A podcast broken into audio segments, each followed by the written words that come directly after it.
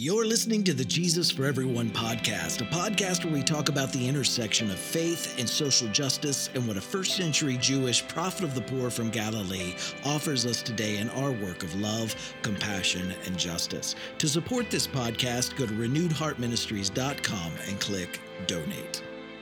And in each of these versions of the story, Jesus announce, announces the, the arrival of God's just future, or, or what the Gospels refer to as the kingdom but he's rejecting uh, three methods of bringing that justice to fruition. So we're going to look at each one of those. Welcome to the Jesus for Everyone podcast. My name is Herb Montgomery, and this is episode 335, and our title is Three Paths Toward Change Rejected. In uh, uh, Mark's gospel, we read right at the very beginning, Mark 1, verse 12, At once the Spirit sent him out into the wilderness, and he was in the wilderness 40 days being tempted by Satan. He was with the wild animals, and the angels attended him. The story of Jesus' temptations in the wilderness is believed to have been a part of the earliest Jesus tradition. And each of the, the next two synoptic gospels written, Matthew and then Luke, the story is given more detail. We'll look at each of those. In Matthew 4 1 through 11, we read Then Jesus was led by the Spirit into the wilderness to be tempted by the devil. After fasting 40 days and 40 nights, he was hungry. The tempter came to him and said, If you are the Son of God, tell these stones to become bread. Jesus answered, It is written, Man shall not live on bread alone, but on every word that comes out of the mouth of God. Then the devil took him to the holy city and had him stand on the highest point of the temple. If you are the Son of God, he said, throw yourself down, for it is written, He will command His angels concerning you, and they will lift you up in their hands, so that you will not strike your foot against a stone. Jesus answered him, It is also written, do not put the Lord your God to the test. Again, the devil took him to a very high point and showed him all the kingdoms of the world and their splendor. All this I will give you, he said, if you will bow down and worship me. Jesus said to him, Away from me, Satan, for it is written, Worship the Lord your God and serve him only. Then the devil left him, and angels came and attended him. Now, Luke's version of the story gives us a, a few differences, uh, specifically in order.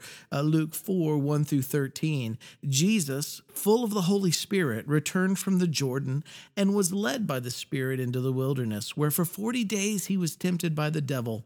He ate nothing at all during those days, and when they were over, he was famished. the devil said to him, if you're the Son of God, command this stone to become a loaf of bread. And Jesus answered to him, It is written, one does not live by bread alone. Then the devil led him up and showed him in an instant all the kingdoms of the world. And the devil said to him, To you I will give their glory and all of this authority, for it has been given over to me, and I will give it to anyone I please. If then you will worship me, it will all be yours. Jesus answered him, It is written, Worship the Lord your God and serve only him. Then the devil took him to Jerusalem and placed him on the pinnacle of the temple, saying to him, If you are the Son of God, throw yourself down from here, for it is written, He will command His angels concerning you to protect you, and on their hands they will bear you up, so that you will not dash your foot against a stone. And Jesus answered him, It is said, Do not put the Lord your God to the test. When the devil had finished every test, he departed from him until an opportune time. Jesus rejected the Satan in these stories three times. And in each of these versions of the story, Jesus announce, announces the, the arrival of God's just future, or, or what the Gospels refer to as the kingdom. But he's rejecting uh, three methods of bringing that justice to fruition. So we're going to look at each one of those. Let's look at bread first. Jesus chose not to justify a system simply because it offered bread. Rome promised sustenance to its inhabitants, but at what cost? In our time, uh, Duke Energy recently abandoned its its Atlantic Coast Pipeline Project, and it cited costs due to activist obstruction. And some people with power pushed back against this monumental decision by pointing to the jobs that would now be lost. And such people believe that placing profit above the planet that that's justified because despite the ecological damage, the pipeline produced jobs for the working class and, and profit to many company owners. It produced bread, but again, at what cost? exploitative economic systems they create scarcity to create a narrative needed for their survival scarcity of things that we need it produces undercurrents of of survival anxiety for us and our, our desire for security and assurance assurance that our needs will be met, that, that we'll have bread. It drives us to support systems that promise to fulfill those needs, regardless of how people or how our planet suffer as a result. And without fail, those who are most driven by this economic anxiety, they protect and they defend these systems at all cost. This is the essence of exploitative economies. And it comes with a, a long list of, of, of victims uh, upon which we lay the cost of our hopes that these systems will give us the bread that we need. Jesus' first temptation was to coerce nature, to turn stones into bread. Think of, of Monsanto, if you will, or the meat and the dairy industry here in the United States, which has, has deemed essential workers expendable during this pandemic. Henry Kissinger once wrote, Those who control the food supply control the people. And now, and in the times of Jesus, the way to establish an exploitative system economically was to control what supplies people's quote unquote bread needs. Jesus rejects the use of such methods in establishing God's uh, just future. And he quotes from, from Deuteronomy here, Deuteronomy 8 3. He humbled you by letting you hunger, then by feeding you with manna, which neither you nor your ancestors were, with, uh, with which neither you nor your ancestors were acquainted, in order to make you understand that one does not live by bread alone, but by every word that comes from the mouth of the Lord. Jesus saw what the temptation really was. He refused to prioritize profit or, or bread over justice and instead chose the ancient Hebrew narrative of, of manna. Needs will be supplied. This is what that story teaches us. Needs will be supplied not by accumulation and exploitation, but they'll be supplied daily as needed. There will be more manna uh, tomorrow. Jesus rejected a narrative of scarcity and anxiety and accumulation and exploitation for a narrative of trust and gratitude and, and sharing and, and generosity. As Gandhi said, earth provides enough to satisfy every person's needs, but not every person's greed. The accumulation of bread is not the highest value of God's just future. God values how that bread is produced and what its production either violates or affirms. Our hope is not by bread alone. The second uh, uh temptation, depending on how you look at it, which gospel you favor, is the one of self sacrifice. In both Matthew and Luke's version of the story, Jesus is also tempted to sacrifice himself while assuming that he would be spared death. And his response is not to put God to the test. The Temple Mount that the devil told him to leap from was the symbol at the core of his society's political, economic, and religious systems. His temptation was to sacrifice himself in front of this system with the promise that in the end, God's just future would come through this sacrifice. And this temptation strikes at the heart of the method most pushed on the masses who desire social change. I want to be very clear here. I don't believe the oppressed must sacrifice themselves uh, even further to achieve social change. Uh, the sacrifice of innocent victims for achieving, achieving social change has a long history. I don't believe Jesus taught that. It, when, when ourselves are already being sacrificed by an unjust system, Jesus didn't tell the oppressed community to sacrifice themselves even further. Speaking of how the idea of sacrifice has impacted women specifically in Christianity, Elizabeth Bettenhausen, she writes, now this is from the book Christianity, Christianity Patriarchy, and Abuse, page um, Roman numeral uh, uh, uh, uh 12. It's in the, the foreword, which has the, the which is delineated. The pages are delineated by, by Roman numerals. She writes Christian theology has long imposed upon women a norm of imitative self sacrifice based on the crucifixion of Jesus of Nazareth. Powerlessness is equated with faithfulness. When the cross is also interpreted as the salvific work of an all powerful paternal deity, women's well being is as secure as that of a child cowering before an abusive father. In Brown and Parker's essay in the same book, uh, Christianity, Patriarchy, Patriarchy and Abuse, uh, page one and two, their essay entitled For God So Loved the World, they write Women are acculturated to accept abuse. When we come to believe that it is our place to suffer, Christianity has been a primary and in many women's lives, the primary force in shaping our acceptance of abuse.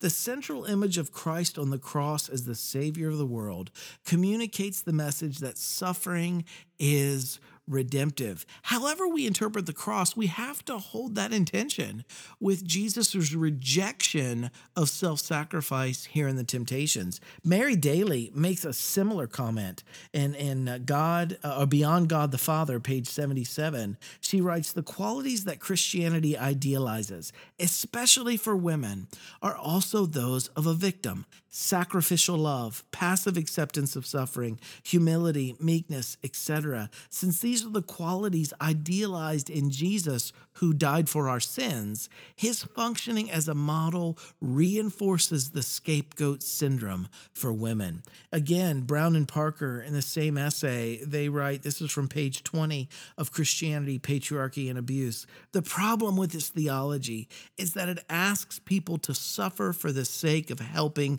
evildoers see their evil ways. It puts concern for the evildoers ahead of concern for the victim of evil. It makes victims the servants of the evildoers' salvation.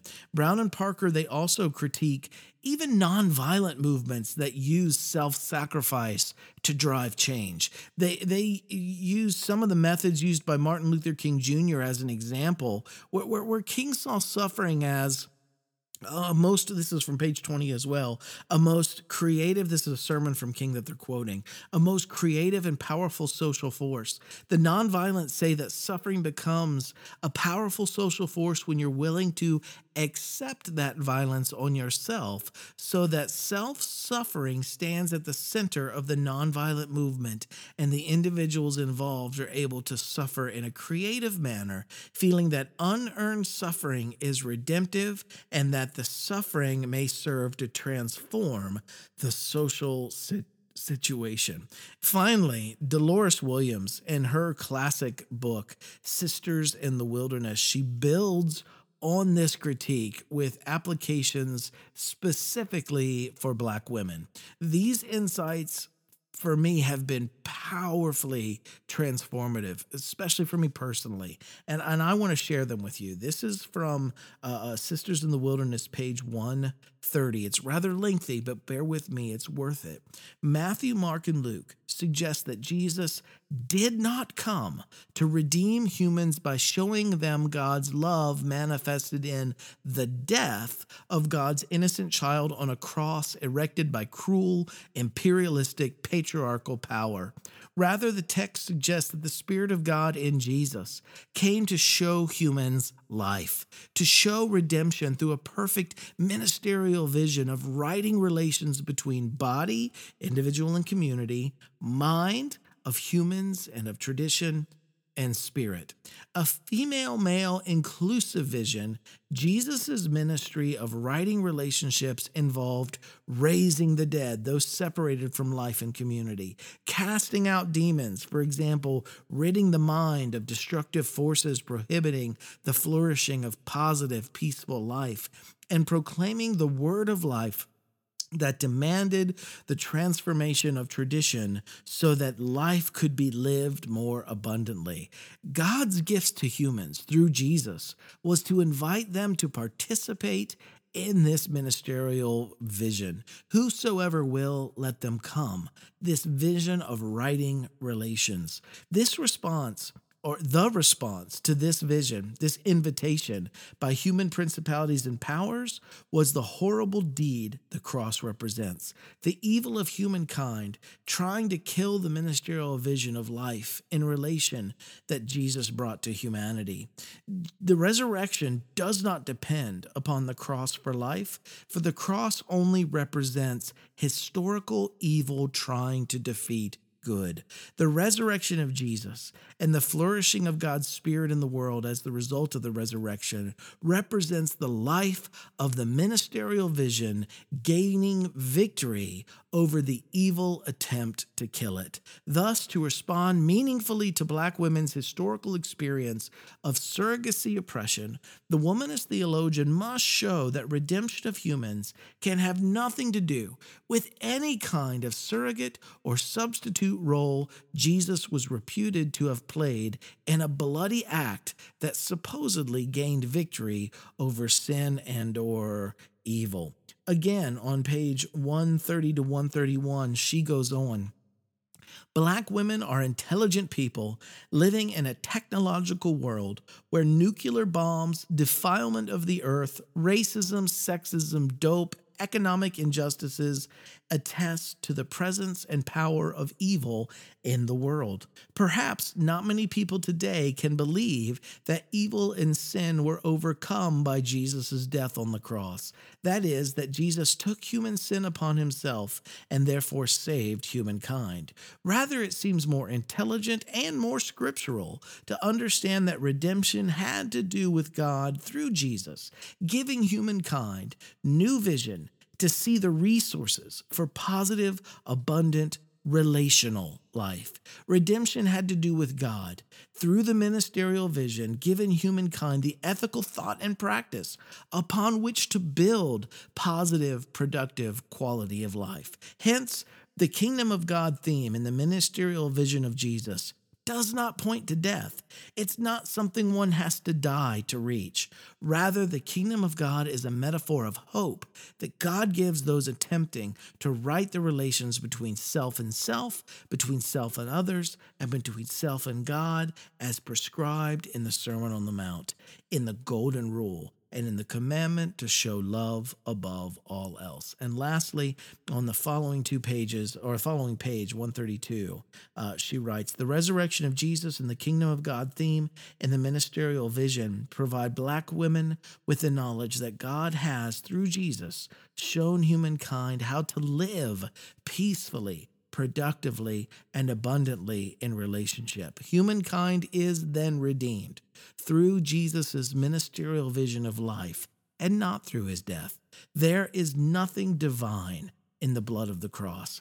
God does not intend black women's surrogacy experience, and neither can Christian faith affirm such an idea. Jesus did not come to be a surrogate. Jesus came for life, to show humans a perfect vision of ministerial relation that humans had very little knowledge of. As Christians, black women can forget the cannot forget the cross, but neither can they glorify it. For to do so is to glorify suffering and to render their exploitation sacred. To do so is to glorify the sin of defilement. And again, Brown and Parker from their article God so their essay God so loved the world they they agree with uh, uh, Williams here. Suffering is never redemptive. Suffering cannot be redeemed. The cross is a sign of tragedy. God's grief is revealed there and everywhere and every time life is thwarted by violence.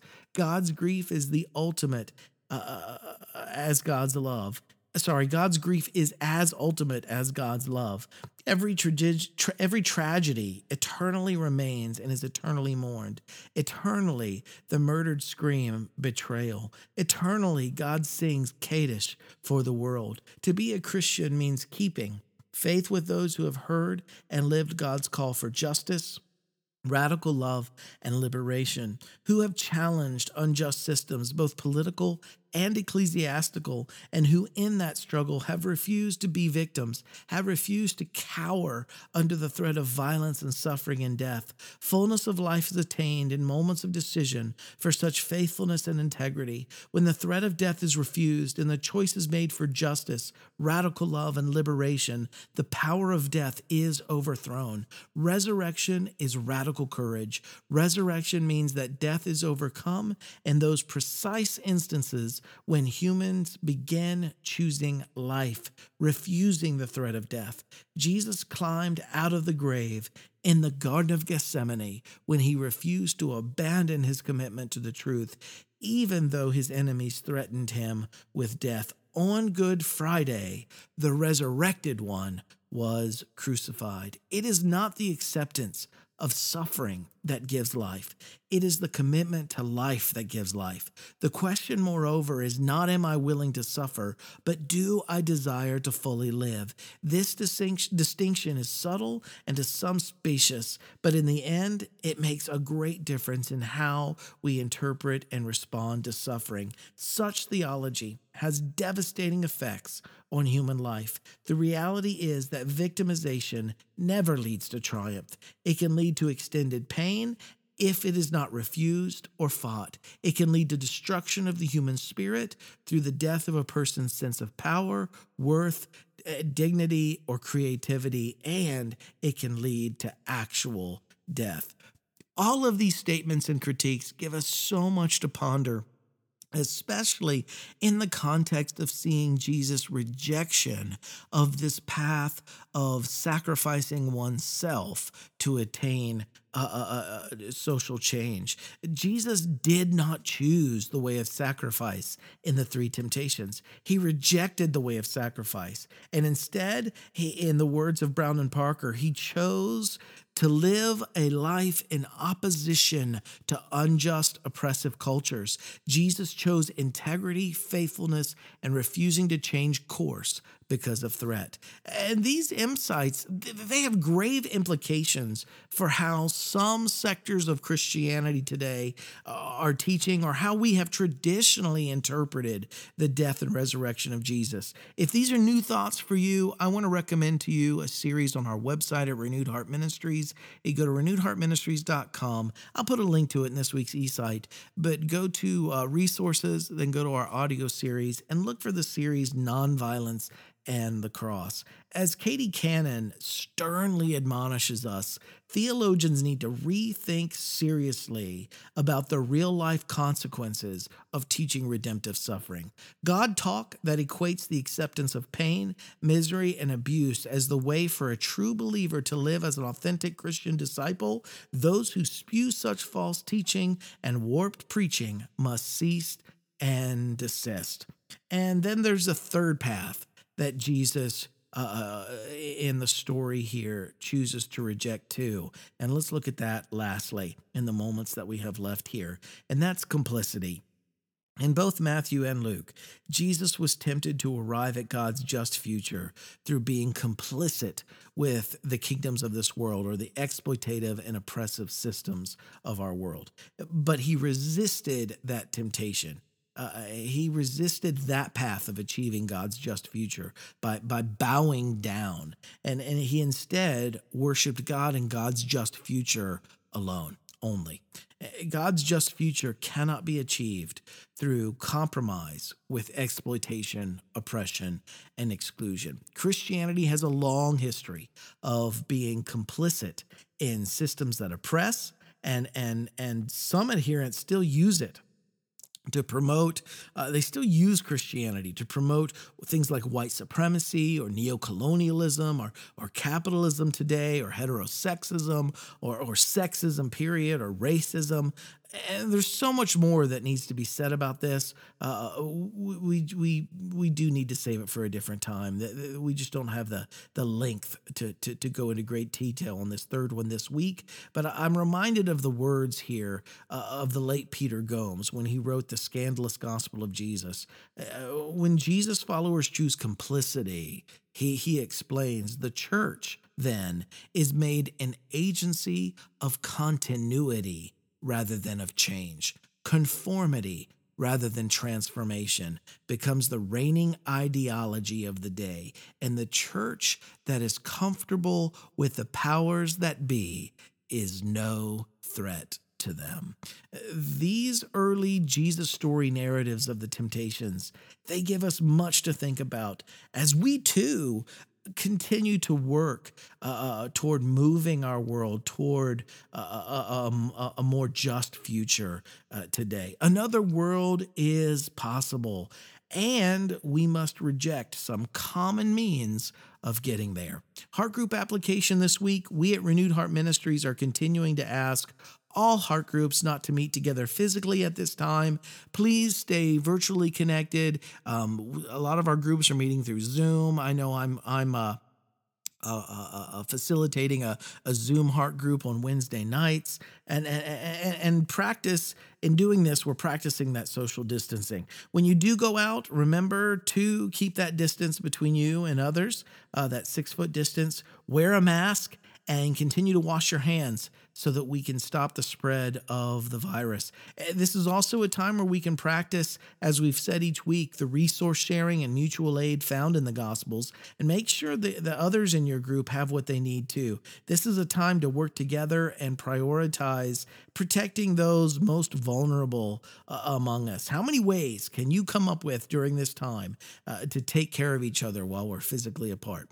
Number one this week, share something that spoke to you from this week's eSight or podcast uh, with your heart group. What parts of this week uh, uh, jumped out at you, spoke to you, uh, resonated with you, maybe uh, uh, most deeply? Number two, have you experienced any of the three methods that we've mentioned this week used by sectors of the Christian church? What are some examples? Have you witnessed secular social justice movements or organizations uh, promoting any of the above methods? Discuss that with your group. And then, number three, what can you do this week, big or small, to continue setting in motion the work of shaping our world into a safe, compassionate, just home for everyone. Discuss with your group this and then pick something from the discussion and begin putting it into practice this upcoming week. Thanks for checking in with us today, right where you are. Keep living in love,